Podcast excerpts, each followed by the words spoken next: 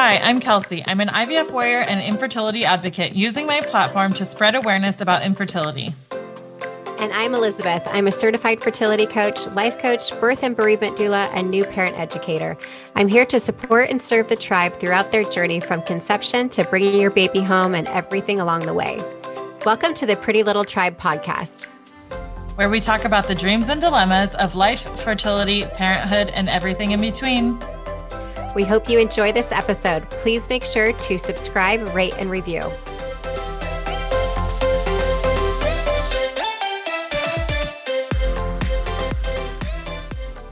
Welcome back to the Pretty Little Tribe podcast. Today we have on Dr. Ringler. He's a reproductive endocrinologist with California Fertility Partners. Um, welcome to the podcast, Dr. Ringler. I will let you further introduce yourself. Thank you very much. I'm happy to be here. I'm a fertility specialist with California Fertility Partners in Los Angeles, where I've been practicing for the last about 30 years now.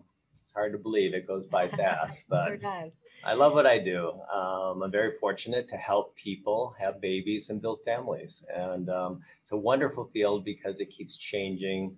Um, new developments um, come up, and we're all dedicated. I think everyone in this field to trying to give our patients the, the best possible chance for successful outcome.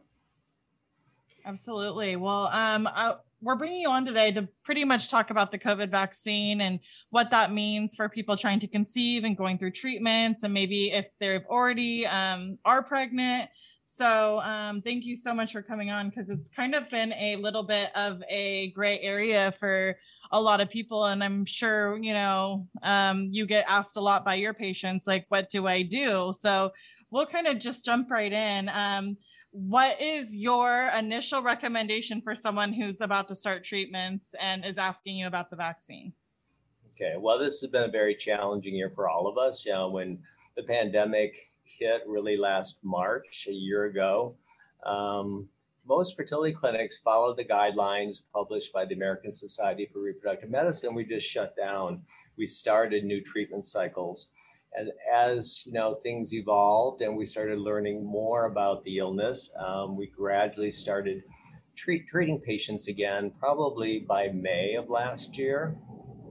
And I think patients, you know, as everyone learned how to how to live, how to you know how to deal with the pandemic.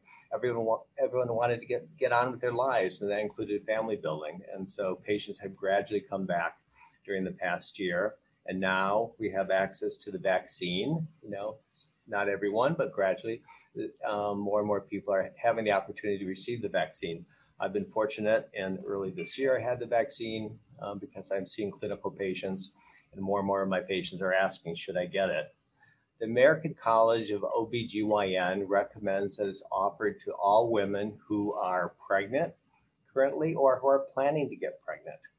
Um, it's an individual decision that each patient must consider based upon their risk level of their lifestyle um, and their health, their health issues if they have any.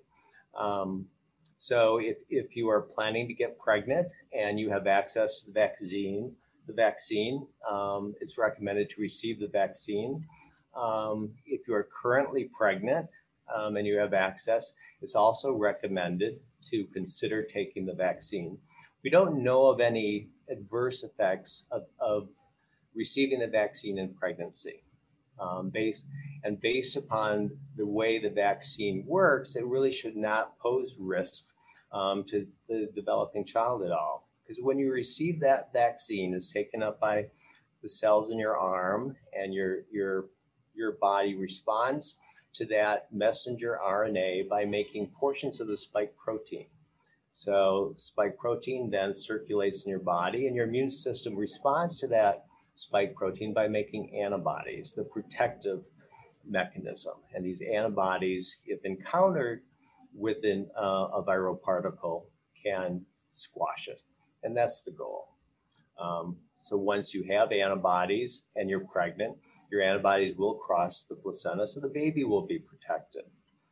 The CDC has show, has studies that show that pregnant women with the viral infection um, can develop more severe disease than non pregnant women who become infected. So that's the main advantage. You want to protect yourself from, from developing severe, a severe illness from the COVID virus. If you're pregnant and have some comorbidity like diabetes, you know, obesity, hypertension, um, that could also increase your risk of developing severe disease should you get infected. So, you know, that should also go into your decision making. Now, if you live in the middle of nowhere and have no contact with the outside, with people in your community and your family, and you, you prefer not to receive the vaccine, I think that's okay too. Mm-hmm. You really have to evaluate in your personal life how you live, you know, you know where you might have potential exposure, if you know you would benefit from the vaccine. Um, you know, most of us living in large cities, you know, there are people around, people are becoming more engaged in their communities. Um, there's possible exposure. So um, those individuals would benefit from receiving the vaccine. Um, during the clinical trials with um, on the vaccine, there were about two dozen women who became pregnant during the clinical trials, and they suffered no adverse effects mm-hmm. from having received the vaccine, even though they were pregnant. So, from all of the available, although it hasn't been studied in pregnant women. Um, based upon the mechanism of action of the vaccine, the women who were pregnant in the clinical trials, um, there's no evidence that it, it should be harmful to the pregnancy. And you had mentioned about the going through the placenta into for the baby. So is the baby actually protected as same as when we get the flu shots when we're pregnant? So the baby carries over to the baby, I think, for six months after they're born. So is that the same with the COVID vaccine? So the baby should be protected, you know, depending on how long the back the antibodies stay around. Um, now, the vaccine itself, this this question comes up, does not get into the baby. So the, mess- the messenger RNA, and messenger RNA is what the vaccine is made out of. This gives instructions to the cells in your body to make spike protein, but it, it doesn't last very long. So it doesn't it doesn't last long enough to, to get to the baby in a pregnant woman. Now the antibodies will, but they'll they'll be protective. That's a good thing. Okay. And then I get questions pretty much weekly from clients about, you know, one that's starting to do her retrieval next week, I think. And she's like, I have 17 follicles. I don't know if I should get the vaccine because is it going to mess up, you know, my 17 follicles that I currently have right now? Right. Yeah. Um, and they don't want to do anything to, you know, rock the boat in any way, shape, or form. Is that something that you think could be affected or we don't know? Or what is your opinion on that? Um, it really should not interfere with the, the treatment process. The American Society for Reproductive Medicine recommends to withhold uh, receiving the vaccine three days prior to a procedure such as an egg retrieval okay. uh, to three days after. Same with an embryo transfer, withhold like three days before, three days after, um, just to be extra cautionary. Some individuals will develop a fever after the vaccine. Mm-hmm. Um, so you, you want to avoid a fever in case that should have any adverse effects at all. But I think, you know, it, it is an individual that, you know, it is a question that every individual has to decide for themselves. Right. You should talk to your doctor about it, you know, and the CDC actually has excellent information on their website um, for patients about about COVID, the COVID vaccine. Mm-hmm. Um, so I think hopefully patients, you know, the more they read, will get comfortable with the concepts and um, be able to make a decision that they feel good about. Yeah. And do you know if you do contract COVID 19, does can your baby get COVID 19 if you're pregnant? Or how does that work? You know, there's not a lot of data. There. Okay. They've looked at that. Um, in the early studies out of China, there was no evidence that the virus virus could cross the placenta into the baby. The okay. women with severe disease, the babies were not affected. You know, it's complicated by some of those early studies. Some of the babies showed up positive after they had been handled by a nanny. Um, they may have had contact with the mother who's had COVID and is infectious, so uh-huh. that she could they could pick it up post delivery. where where is the best information that you recommend getting your facts about covid-19 because there's so many different resources out there um, and everyone kind of has different information but where would you recommend everyone kind of be like look this is the main source that you should really be looking at i like the cdc website. You know there's a lot of information. It's very straightforward very clear um, so I would I would start with the CDC website, talk to your doctor, uh, to see if they have information available um, for, for their patients. Do you know if there's any current studies that are actually happening with pregnant women or and how do we find that out? Um, not yet. I mean, they're okay. just starting to do um, clinical studies on younger individuals, um, but not pregnant women. Okay. I can't imagine people wanting to necessarily sign up for that when you're pregnant. Too. Yeah, yeah, that would be a challenge. I think. Yeah. I have a few friends. Um, they're all in the third trimester and they have gotten it. Um, do you know, is there a recommendation to wait till your third trimester or is it safe? Do you still think in your first and second? Um, what are your thoughts? That, that's a good question. There, there, they, there, there are not recommendations to restrict it to a certain trimester. You know, again, it's really based upon the mechanism of action. Many of the old virus, old vaccines were viruses. Mm-hmm. So you know, some people hear vaccine, they think, oh, I'm going to have an injection of this virus. I don't want it to get into the baby. This is a, a, a new type of vaccine that's very novel. Um, it's a molecule that instructs literally the cells, muscle cells in your arm to make this spike protein, which then circulates your blood. Your immune system recognizes it and makes antibodies uh, to respond to, to this spike protein um, so that the vaccine itself cannot get into the baby. So it really should not be harmful in any way. And what's your protocol in your office now since COVID changed? I mean, I'm sure you, it's much different. Are spouses allowed to come in? Are they only allowed to come in for certain things? Like what what's happening where you guys are at? And you're in California, I right? Yeah, we're in Los Angeles, and uh, we've changed most of our protocols in our office. Yeah you know, like everyone else. So we used to have a very busy waiting room. We have a big, beautiful waiting room, but now we minimize patients waiting in it. Yeah. So um, patients cannot bring a visitor, no okay. partners, no spouses um, with them for their appointments. They have to. Spouse has to wait in the car in the parking garage, mm-hmm. um, and we try to literally try to minimize patients waiting in the waiting room. They come in the office, they're put in the exam room, they have their blood drawn, um, we have distancing everywhere while they're waiting to, for a procedure. Um, mm-hmm. Prior to uh, our staff being vaccinated, we wore face masks and face shields. Um, now our our entire staff is vaccinated, so we're, we're not wearing face shields. We just we of course we all wear masks all the time, and uh, you know our patients have to wear masks, and um, so it's really about spacing out patients, trying to minimize patients' contact with another patient.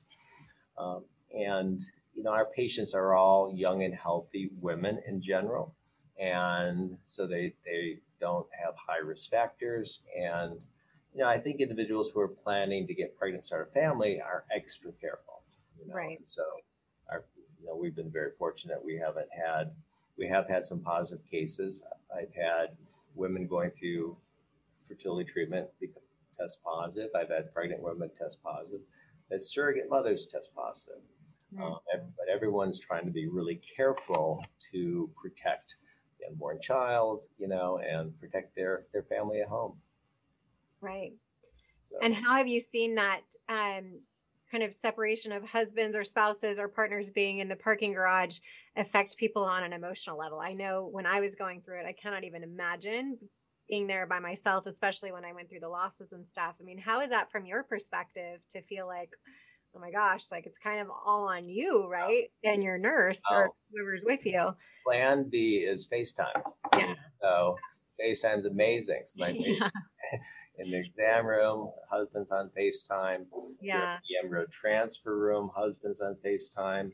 Um, um, surrogate in the tra- transfer room, the intended parents are on FaceTime. So it's like they're right there. Mm-hmm. They're not exactly the same, but you know, we've all learned to adjust. And, you know, it's hasn't hasn't been easy, but um, we're we're getting through it. And you know, patients are, are as I said, patients are really committed to getting on with life and continuing, you know, their plans to build their family. And you know, our, That's the way it our, goes, our right? patients will do anything to, to, to make that happen, right? For sure. They've got a goal and they're going to achieve it, and we're there to help them. You know, If And we're so grateful, mind Yes, you. totally. And aside from you guys limiting actually how many people are coming in, have you noticed a decrease of patients actually coming in because of the virus? Like, oh, I'm going to hold off on treatments because I don't want to be going in and out of the office right now. Have you guys noticed a decrease in that? we did in the beginning, you know, um, you know, for the first six months, I would say. Okay. But you know, as as our entire country has gotten used to living with COVID, and we've learned how how to handle things, you know, more and more patients have come back. Now, historically, we've always seen a very a lot of inter- international patients. Our IVF program is fairly well known because it helped create some of the world's first IVF babies. So we see patients from Europe, China, who come for high quality fertility care and for treatment options that aren't available where they live. So, in the pandemic, the rest of the world has been sh- shut down, shut out. Yes. So, so, but we still see our, our local patients, you know, who seek us out. Um, and, you know, I think we're about 80% back to where we were. Okay. No, but I, I, have, I do have patients that decided not to do their frozen embryo transfer for a while until they felt a little more comfortable. You know, they didn't want their Mhm. surrogate to get pregnant yet. They wanted to wait until things calmed down. But I think more and more, more and more patients uh, are are feeling comfortable and they're continuing with their family building plans. Yeah. And the vaccine may, even makes people will make make people more comfortable. Um, have either of you had the vaccine? I, Yeah, we both have. Uh huh. Great. Yeah. Yeah. You, as you you- once you get that first injection, you feel this relief, don't you? Totally. We carry we've carried around this fear of COVID, and so knowing you have that vaccine protection, you know, you you know, you're still very protective of things, but you it's a huge sense of relief.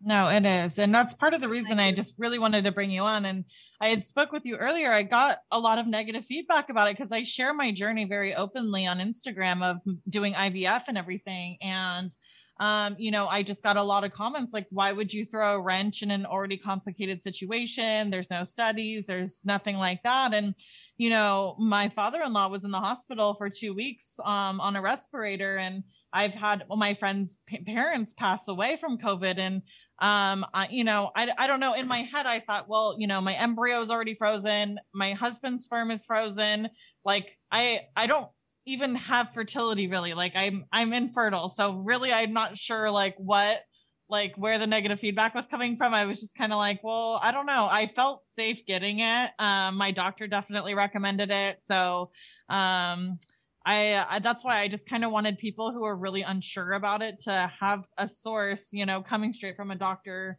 you know, to really be able to listen to. And that's why I was like really happy that you agreed to come on and talk about this today. So I think for a lot of people, there's fear of science, fear of the unknown, and fear of new science. And you know, I live with science. You know, what we do every day is science. You know, we, uh, you know, doing IVF is an amazing application of modern technology. You know, to do something good.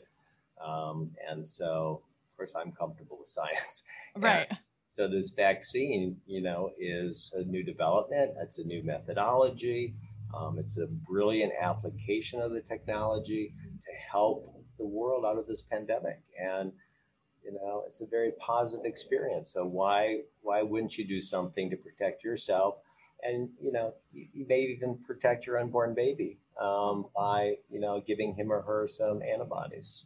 I know some of the girls, um, their concerns were it they just they created it too fast. They said there's how did this come this um, vaccine come so fast and I don't, you know, I don't have an answer, but I know science has definitely come a long way since, you know, since back in the day. So it's like, well, I don't have an answer, but I feel safe getting it. So, Uh, well, the pharmaceutical companies have done um, an excellent job of conducting large clinical trials. These, cli- these clinical trials have been scrutinized by the, the national experts um, on infectious disease and clinical trials and have found that these um, medications have been validated to be effective and with minimal minimal risk.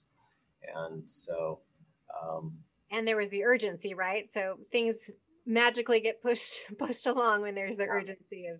Yeah, I mean, look, look what happened. To whoever would have imagined, you know, we'd be in a pandemic this year. I mean, yeah. so. Yeah. I'm, I'm thankful the vaccine is present. It's being rolled out well. More and more Americans are receiving the vaccine, and that makes our our country, our community safer for all of us. Absolutely.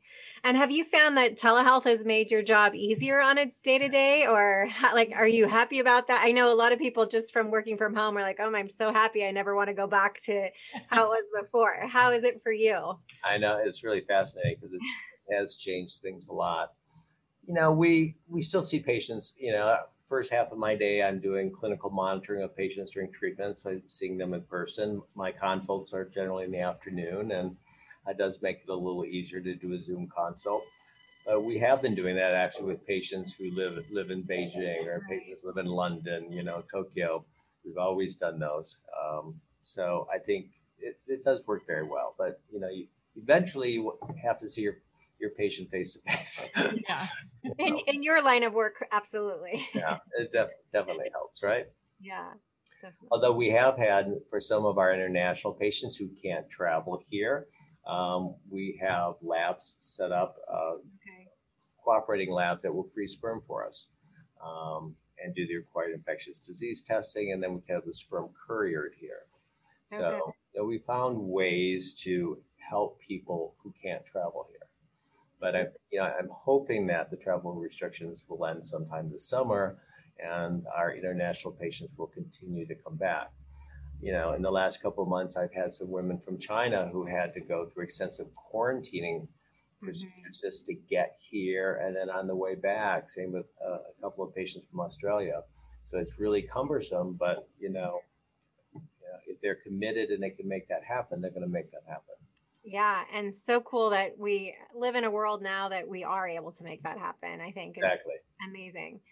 Um, and so going back to your original comment of 30 years doing this, what do you think has been the biggest change that you've seen in the last 30 years as far as technology of reproductive medicine? In general, I have, to, I have to say the success rates are so much higher than ever before. You know, 30 years ago, the success rate of IVF for the number of transfer was 20%, 25%. You know, now they're, you know, 70, 75%. Um, and that's due to, due to multiple factors. You know, the treatment protocols have changed, the laboratory conditions to culture embryos have changed, um, the evaluation of, of, which embryos to transfer have changed, um, um techniques have changed. Um, that all have added up um, into allowing us to provide our patients higher success rates than ever before. So um, and the genetic testing of embryos has been helpful, especially for older women, mm-hmm. um, to help determine which embryos um, may be the best for transfer. They don't. They give us a lot of information. They don't tell us everything, but they can be very helpful. Um, and you know, newer developments like egg donation. You know, 25 years ago um, was a new a new treatment option that today it offers many women in their mid 40s, you know, very real chance of being successful, very real chance of having a baby where prior to this development would not have been available. Um, here in California, um, surrogacy um, is available to help individuals who need um, a surrogate mother because they don't either they don't have a uterus, they don't have a functional uterus, or perhaps they have a chronic medical condition that would make carrying a pregnancy very high risk, both to the baby and the mother. That surrogacy allows them to have a, a high chance of having a baby. Um, so all of, you know, there've been many advancements, not a single one. Yeah. The good news is that the success rates are higher, and if, if patients are open to to new science, new ideas, yeah. uh, almost anyone can be successful. Yeah, it's incredible. It truly is. What a great field to be in to see this joy of a family be created every day in so many different ways. It's mm-hmm. it really must be so rewarding. It's wonderful, you know, and I, I, I love the science of it, but I love the, you know, helping these individuals, you know, ha- have babies, build families. It's yeah. So rewarding. Yeah. Well, thank you, Dr. Ringler. Um, I just want to thank you for your wealth of information on everything. And I know you're so busy, so I appreciate you taking the time to be with us here today. We have listeners from all over the world, so I would love for you to share if you have a website. Um, so if they're interested in coming to your clinic, they know where to find you. Oh, great. Thank you. Yep. Uh, we're CaliforniaFertilityPartners.com. Um, and there's contact information on our website, and we can do Zoom calls, video calls for patients from around the world. And um, we have always seen patients around the world from the beginnings when we uh, were one of the first programs to do IVF as a clinical science. Um, and what's unique about our program is we're really committed to providing our patients the best quality of care and we give um, high touch care. So in our program, if you're my patient, I, I see you for every ultrasound visit. Um, I do your egg retrieval. I do your embryo transfer. Um, so we spend a lot of time face to face with our patients, um, collecting the data that we use to make decisions on. So that continuity of care um, adds up to better success rates we feel. Yeah. So glad to hear that. Thank you so much again for joining us today, and we look forward to hearing more from you in different ways. Thank you very much. It's been a pleasure.